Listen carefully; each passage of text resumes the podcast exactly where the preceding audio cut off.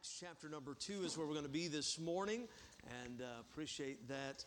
Uh, guys, thank you for the wonderful job this morning. Acts chapter number two, and uh, we are um, getting back to just getting adjusted to everything. And uh, of course, people have been surprised at how many services uh, we've been able to have. And uh, in some states, they're still not meeting. Some churches are just getting back in our area for the maybe first or second week and uh, so we're, we're blessed that we've been able to have church for a while. And uh, uh, as I've said the last few weeks, uh, there's still probably, uh, I know some people sitting in the fellowship hall and sp- spreading out a little bit, but uh, we're thankful for everybody that's here, that's in the building today. For those that are watching online, we are glad you're with us. We're starting a new series, and we're looking at this thought of church impossible. And I kind of got this idea. I was watching one day uh, this uh, series called Hotel Impossible. And I think as I did some research, there's the, uh, another one called Restaurant Impossible.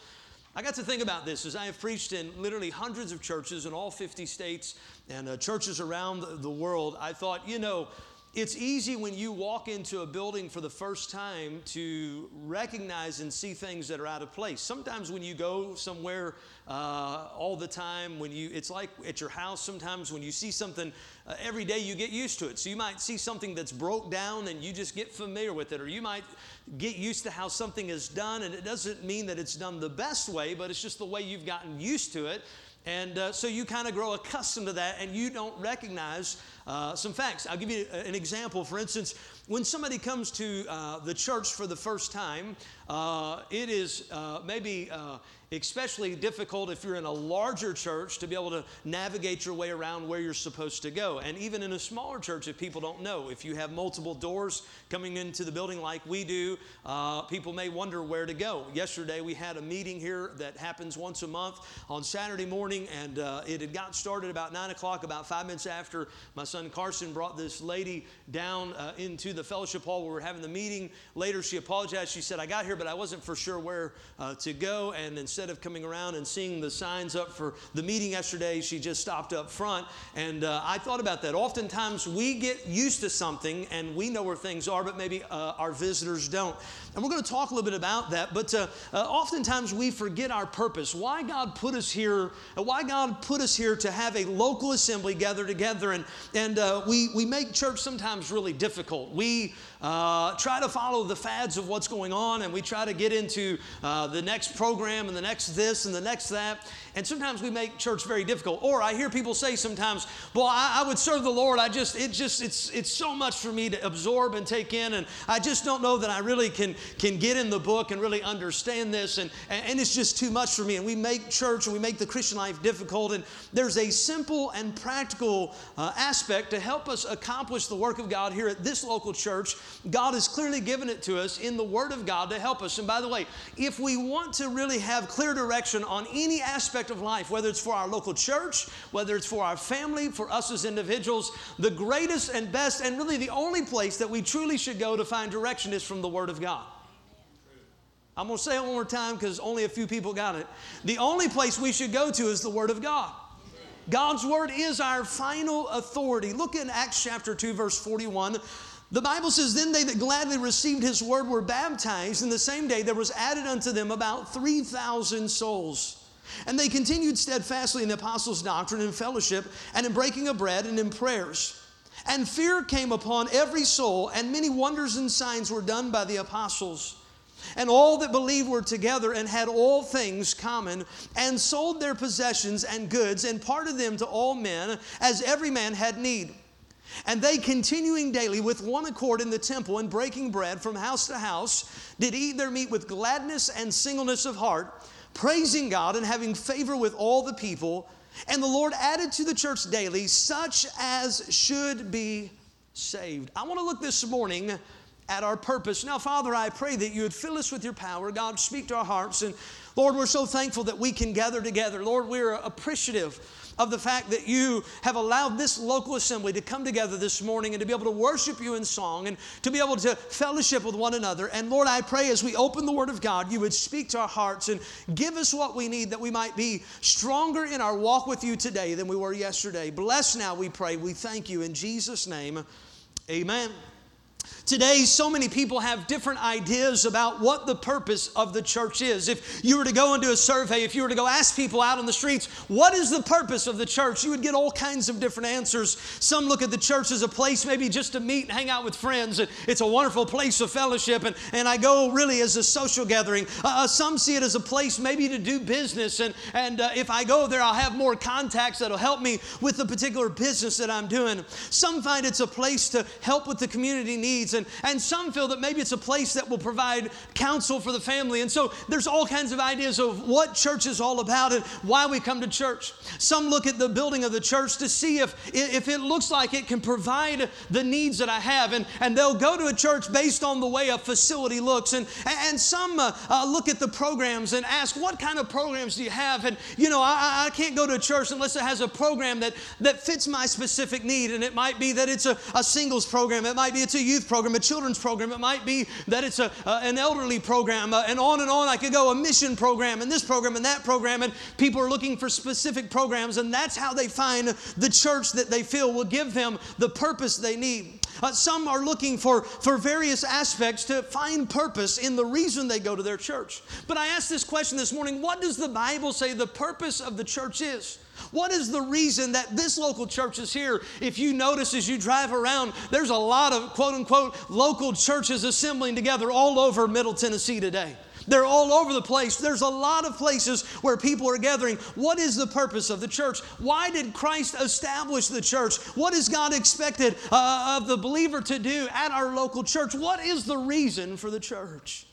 Are we putting enough emphasis, or maybe are we putting too much emphasis on the looks of the facilities as we provide the spiritual foundation uh, for, for the church are we doing enough? Is that, is that really the purpose of the church? Are we here to help people grow in the lord Oftentimes, people begin to wonder what is the purpose. And by the way, if you're not careful, you'll start going to churches looking for something that specifically fits your needs. And if it doesn't specifically fit your need, and I'm not talking about doctrine and all that, we're going to get in that in a minute, but I'm talking about preferences. If it doesn't fit your specific need, you go find another church. And it kind of reminds me of the fellow that had been stranded for five years out on an island, and, and uh, he was there out on this island all by himself. And one day a rescue boat came by, and, and uh, they came and said, Hey, listen, uh, we're so glad we're here and we found you and we're going to take you home. And man, he was thrilled. And they got on the boat and they began to leave. And the guy said, We noticed uh, something kind of strange though, with you only being the only one living on the island. We noticed there was three different huts there. He said, Well, yeah. He said, well, well, what are they? And he said, Well, the first hut is my home. That's where I live. They said, okay, what's the second hut? He goes, the second hut is, is my church. That's where I go and worship the Lord on Sunday. They said, oh, that's wonderful. Well, what in the world is the third hut? He said, oh, that's where I used to go to church. And can I just say, listen, there are some people that don't get this, but you'll never find a church that is perfect. And here's why because a church is made up with people and there's always going to be problems. So, our, our basis on what a church's purpose is, is not about finding something that fits our specific needs. Boy, I didn't like the color of the seats, or I didn't like this, or I didn't like that. It is really all about are we fulfilling God's purpose as a local assembly? I want you to notice first off, as we consider our purpose, I want to see first off, our purpose is to love. The Bible says we exist to love God, and we gather together to express our love to Him.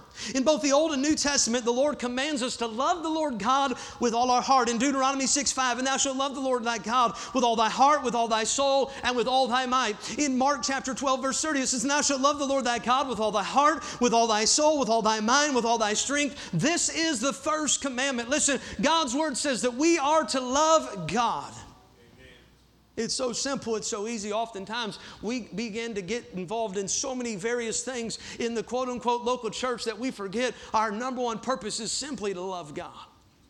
If you've come here this morning distracted by everything else that's going on in this world, and you've been distracted by maybe even other brothers and sisters in Christ, it's easy. I grew up a preacher's kid. Uh, I grew up going to church, and, and when I was a kid, boy, I was a people watcher. That's what I did. I watch people. I had to sit towards the front. If I didn't, I'd get distracted really easily. And if you're not careful, you'll start watching people and you'll come to church week after week and you'll leave and you'll miss something very important. The reason we gather together in part is because we're here to show the Lord that we love Him. We're here to worship Him. We're here to let Him know how much we love and appreciate Him. Listen, growing in our love with God is the foundation of our walk in Him. So many people go through the motions of serving God for a, for a variety of, of, of, reasons and motives, but only true love for God will sustain us for lifelong growth in our relationship with Him. Listen, we've got to learn to love God. And if you're having problems with the Christian life, it may be that your love for God is not what it should be. A lot of people say, Boy, I, I just struggle doing the things of God. Well, we don't struggle doing the things that we love. Amen? We don't struggle doing the things, listen, uh, that, that are important to us. Oh, that we would learn to love the Lord. Our love, listen, commences at salvation. It starts there. If you're going to really worship God, you must first know Him. Now, I'm going to break it out real simple this morning, but it's real easy. Listen, salvation in Christ, listen, it doesn't come through baptism. It doesn't come through church membership. It doesn't come from being a good person. The Bible says there's none righteous, no, not one. Listen, we can try all the, the churches in the world, we can try all the religions in the world, but the Bible says, For by grace are you saved through faith, and that not of yourselves. It's the gift of God, not of works, lest any man should boast. Listen, if we could save ourselves, we could brag on ourselves, but the reality is this morning, there's no one we can brag on but God because He's the only one that can save. And God so loved the world, He gave His only begotten Son, that whosoever believeth in Him should not perish, but have everlasting life. Listen, it's important that we start our love with Him in meeting Him through His Son, Jesus Christ. Acts 2.41, they that gladly received His word.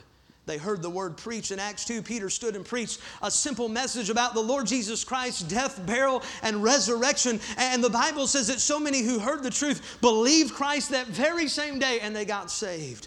What a great day it was. People gave their life to Christ. It was an exciting time. Salvation provides a tremendous security that can be found in no other relationship. Why? Because when we give our life to Christ, we now have a personal relationship with God Himself. In John 1:11, he came to his own, his own received him not, but to as many as received him, to them gave he power to become the sons of God, even to them that believe on his name. When we get saved, we're not only forgiven, but we're also part of the family of God. We belong to this wonderful family of God. Listen, we become a son or a daughter of God, and that love that He lavishes on us through salvation, it's life changing. In John 10 27, he says, My sheep hear my voice, and I know them, and they follow me, and I will give unto them eternal life, and they shall never perish, neither shall any man pluck them out of my hand. Jonathan Edwards a preacher from years ago said true love begins with God and loves Him for His own sake. Self love begins with self and loves God in the interest of self. Hey, when we truly love Him, we love Him understanding we don't deserve His love back. When we love Him, we understand, listen, we don't love Him just because of the things that we hope to get out of Him, but we love Him because we realize we can't live a life without Him and have any true joy in it. We often want to love God so that He'll do something for us. But the truth is that through salvation, He's guaranteed us that He loves us and He cares for us. We rest assured in His love. Not only does our love commence at salvation, it continues with identification. In Christians, if we desire to grow in our relationship with Christ, we've got to identify ourselves with Christ and with the church. How do we do that? Acts 2, verse 41 says, They that gladly received his word were baptized, and the same day there were added unto them about 3,000 souls. These new believers in Acts 2 received the truth of salvation and were eager to make their, their relationship with Christ public. You know, I, I wonder sometimes about people who say they know the Lord, say they've given their life to the Lord, but they're ashamed to talk about it or they're ashamed to, to be represented with Him. Let me show you how powerful the salvation was of these new believers after they got saved, living in a time where it wasn't necessarily popular, it wasn't necessarily easy to stand up and say, Hey, I believe in Jesus Christ. This wasn't a good time for them to do that. They were still putting people to death, and pretty soon, really going to be putting people to death for that. They're standing up saying, I love the Lord, and not only have I given my life to Christ, but I'm ready to show everyone that I belong to Him. And they publicly declared their salvation.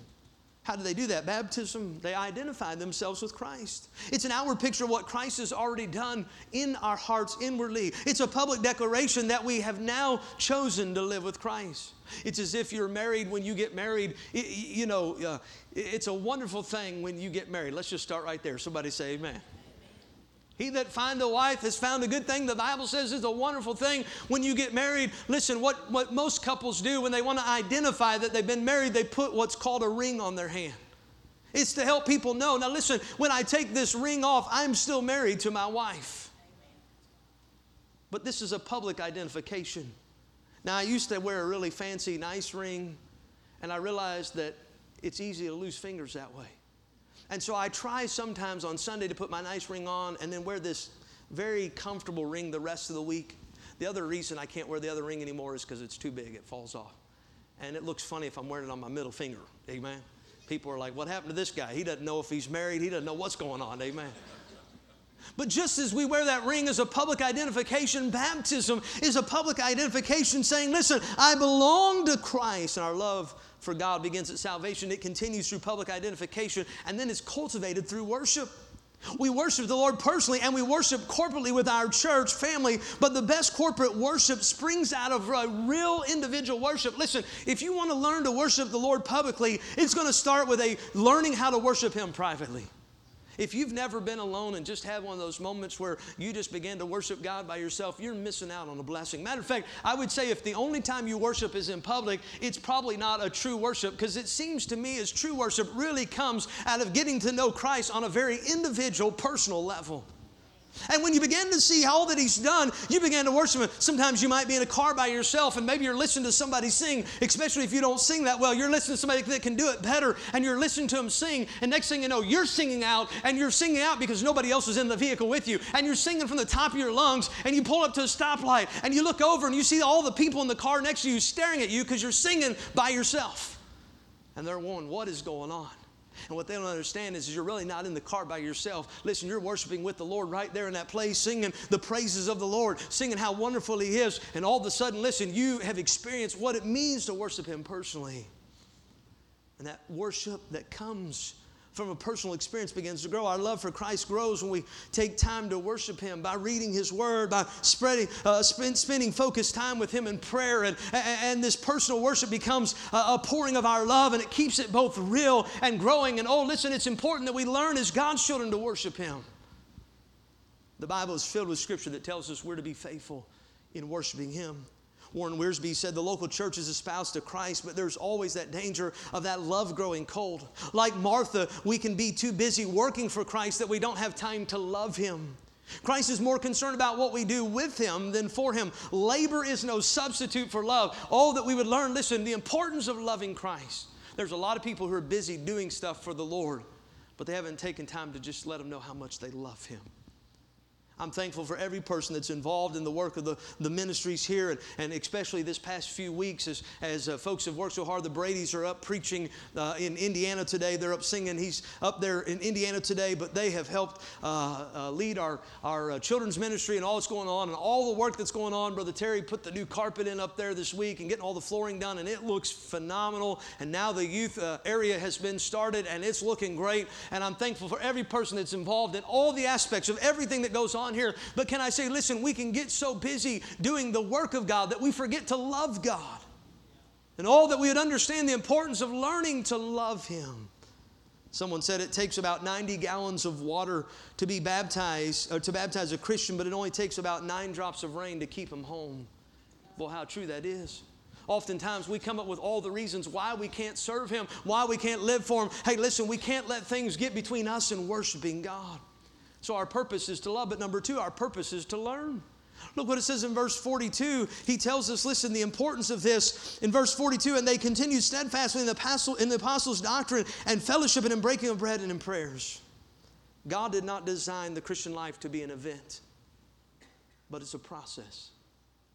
We're saved the instant that we trust Christ, and boy, I'm thankful for that. And He plants a desire in our hearts to continue to grow in Him. And listen, there ought to be a desire, I don't care how old you get, there ought to be a desire to want to know Him more.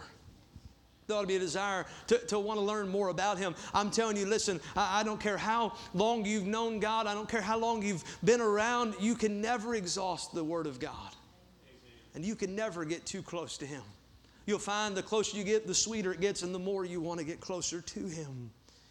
In Acts chapter 2, verse 42, and they continued steadfastly in the apostles' doctrine and fellowship. What great words the Bible says here. They continued steadfastly. Christian growth isn't easy, but it's vital.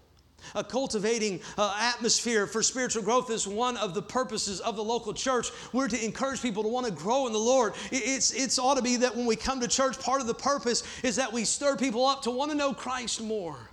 How can I know him more? How can I learn more about him? Well, let me just say it all starts right here in this book. Now, one of the blessings about being around other brothers and sisters in Christ is sometimes you'll hear them talk about what God's doing in their heart. And sometimes maybe you're going through a little dry spell, or maybe you're going through just a little difficult time. And all of a sudden you'll hear them talking about what God's done in their heart and their life. And it'll stir you up to say, hey, listen, God, I want you to do that in my life. Lord, I want you to help me in that area. And we begin to get in the Word, and God begins to show us some things and help us, listen, grow in Him. It's as if you would take a, a cup of water and you put a little Alka Seltzer in it.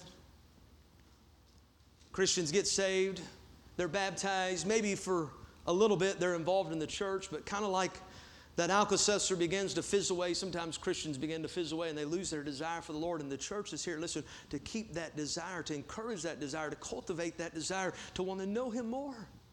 Listen, I'm telling you, if you have sat in this place week after week after week and you don't have a desire to know Him more, either we're not fulfilling our purpose or you're missing out on what God has you here for.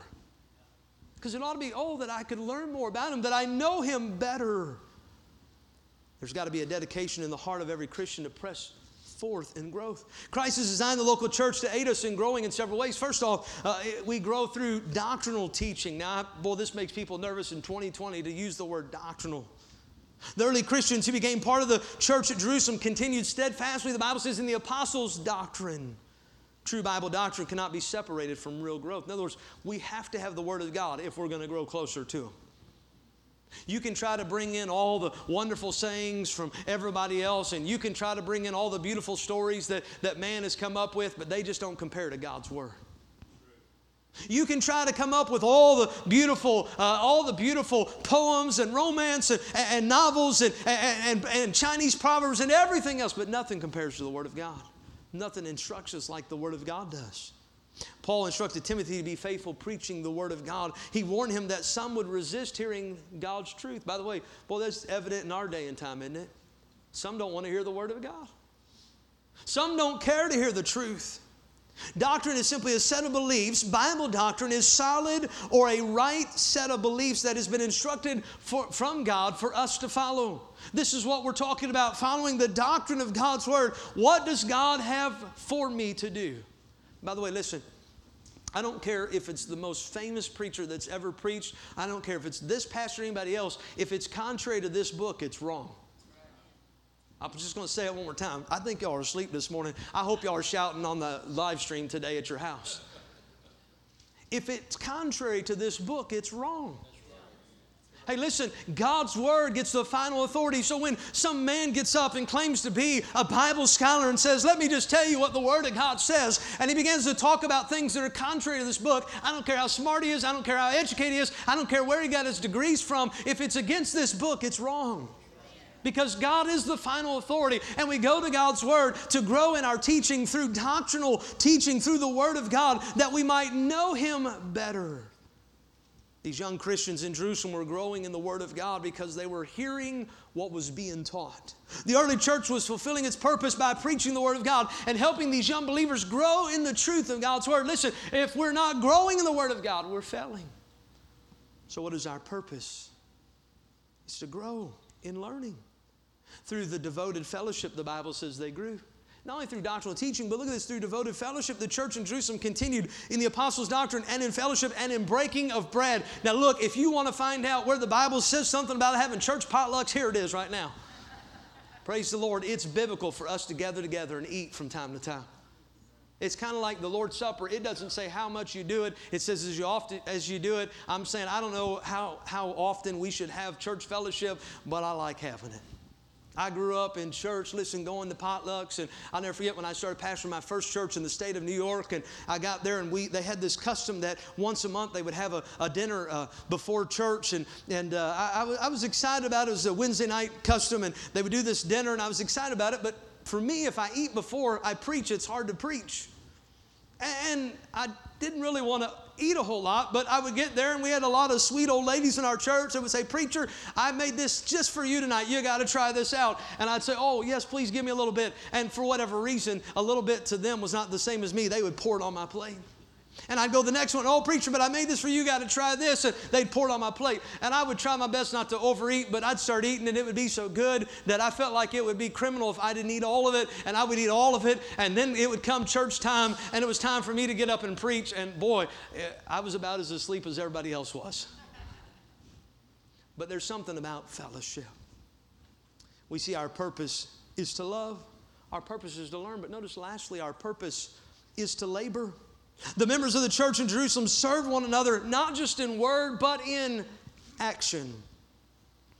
Their commitment to serve one another was real, and it was expressed in their sincerity. 1 Peter 4:10 as every man hath received the gift even so minister the same one to another as good stewards of the manifold grace of God. Hey, we've got to learn to discover our place in ministry. Now, I want everybody in this room to hear this for a moment.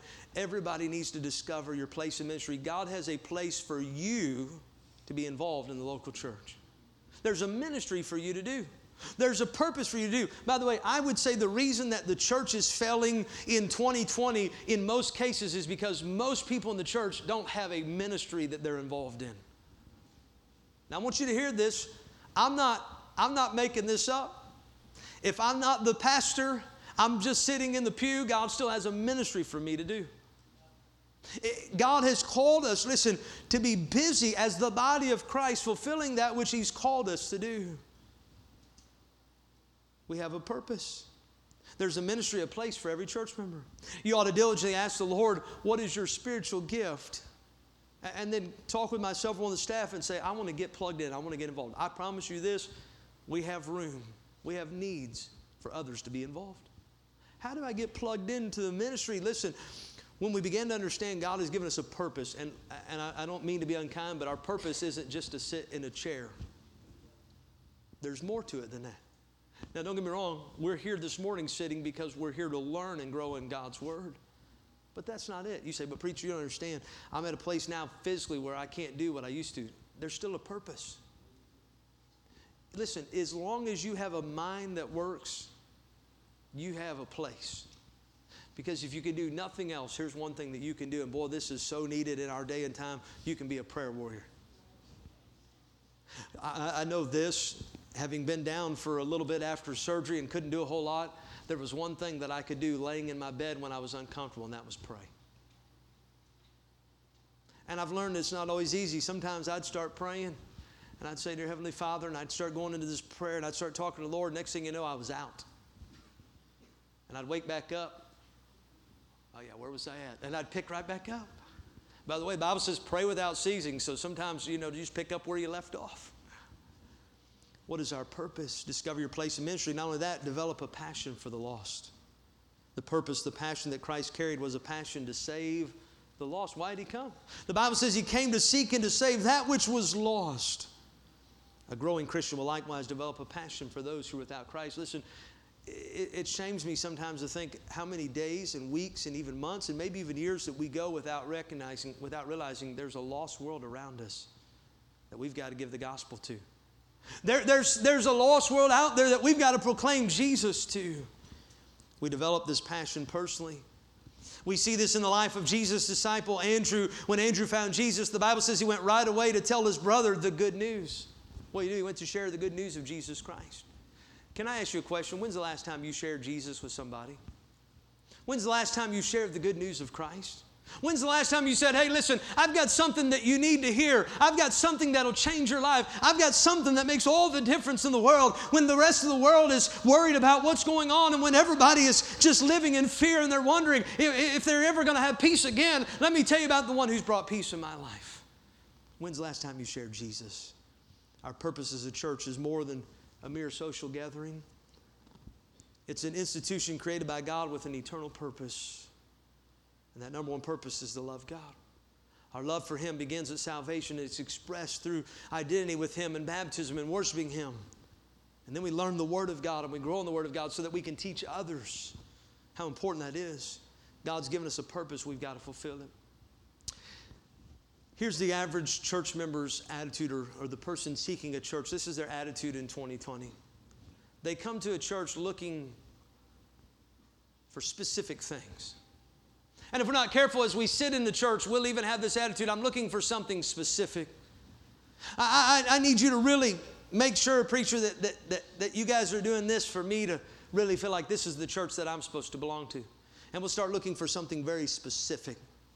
Now, I want you to catch this. Listen, the importance of this, because sometimes we'll begin to desire things to be exactly specific. And I want you to understand this. This is your church.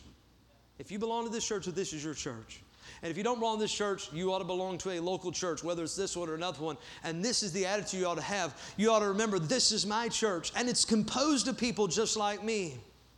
I will be friendly. And if I'm friendly, it will find that other people are friendly. It will do a great work if I work. It will make generous gifts to many causes if I am generous. It will bring others into the fellowship if I bring them. Its seats will be filled if I fill them.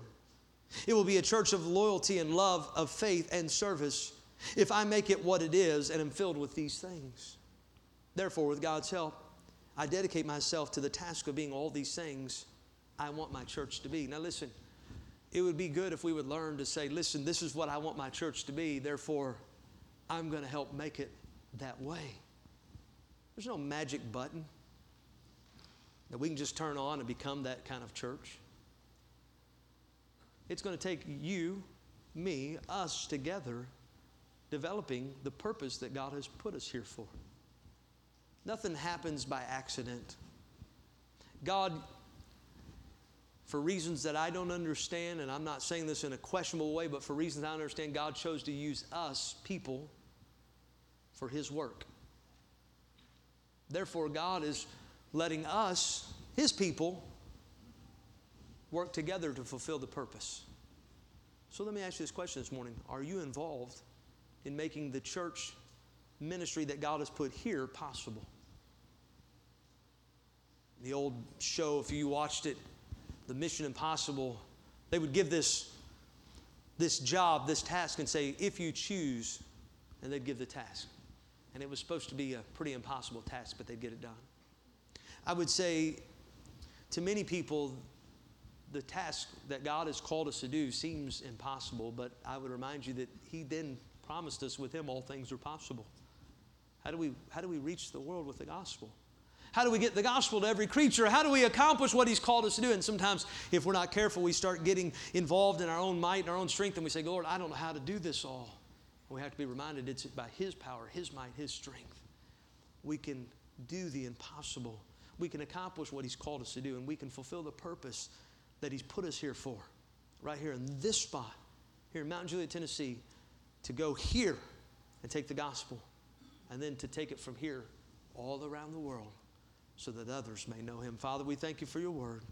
I pray, Lord, this morning that you would help us as a church, Lord, to diligently seek you, Lord, to desire to know you more.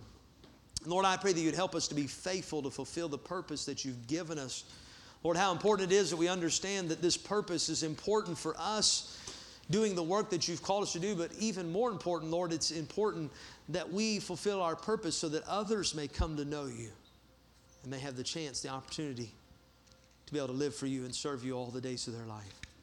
I pray, Lord, that you would just bless this time. With heads bowed and eyes closed, just for a moment, listen, it's real simple. You're here today and you don't know Christ as your Savior. This is a day to accept Him. Today is a day of salvation. If you're here today, you've been saved, but you never followed the Lord in, in believer's baptism, we'd love for you to come present yourself this morning, and, and we'll do that soon. Maybe here today, and you say, Preacher, I'm saved, and I, I, I come to this church, but I've never really united with this church. And maybe you don't know what that is, and we'll be glad to talk to you about that this week. But maybe you just feel led. I, we, we want to become a part of this church. The Bible tells us that it's important for us to get plugged into a local assembly. Maybe you're here today and you say, Preacher, all those things in my life I'm okay with. But maybe you've not been fulfilling your purpose. Maybe you've not really been helping us as a church fulfill our purpose. And listen, we're all one body. But sometimes, listen, when a portion of the body is out of place, when it's not functioning right, it affects the rest of the body. And we need each and every one of us to fulfill the purpose that God has put us here for. Maybe today you just need to come and bend your knee and say, Lord, I'm, want to do more to fulfill my purpose. We're going to stand together. We're going to sing. The altar's open. You need to come for any reason. Maybe just have a prayer.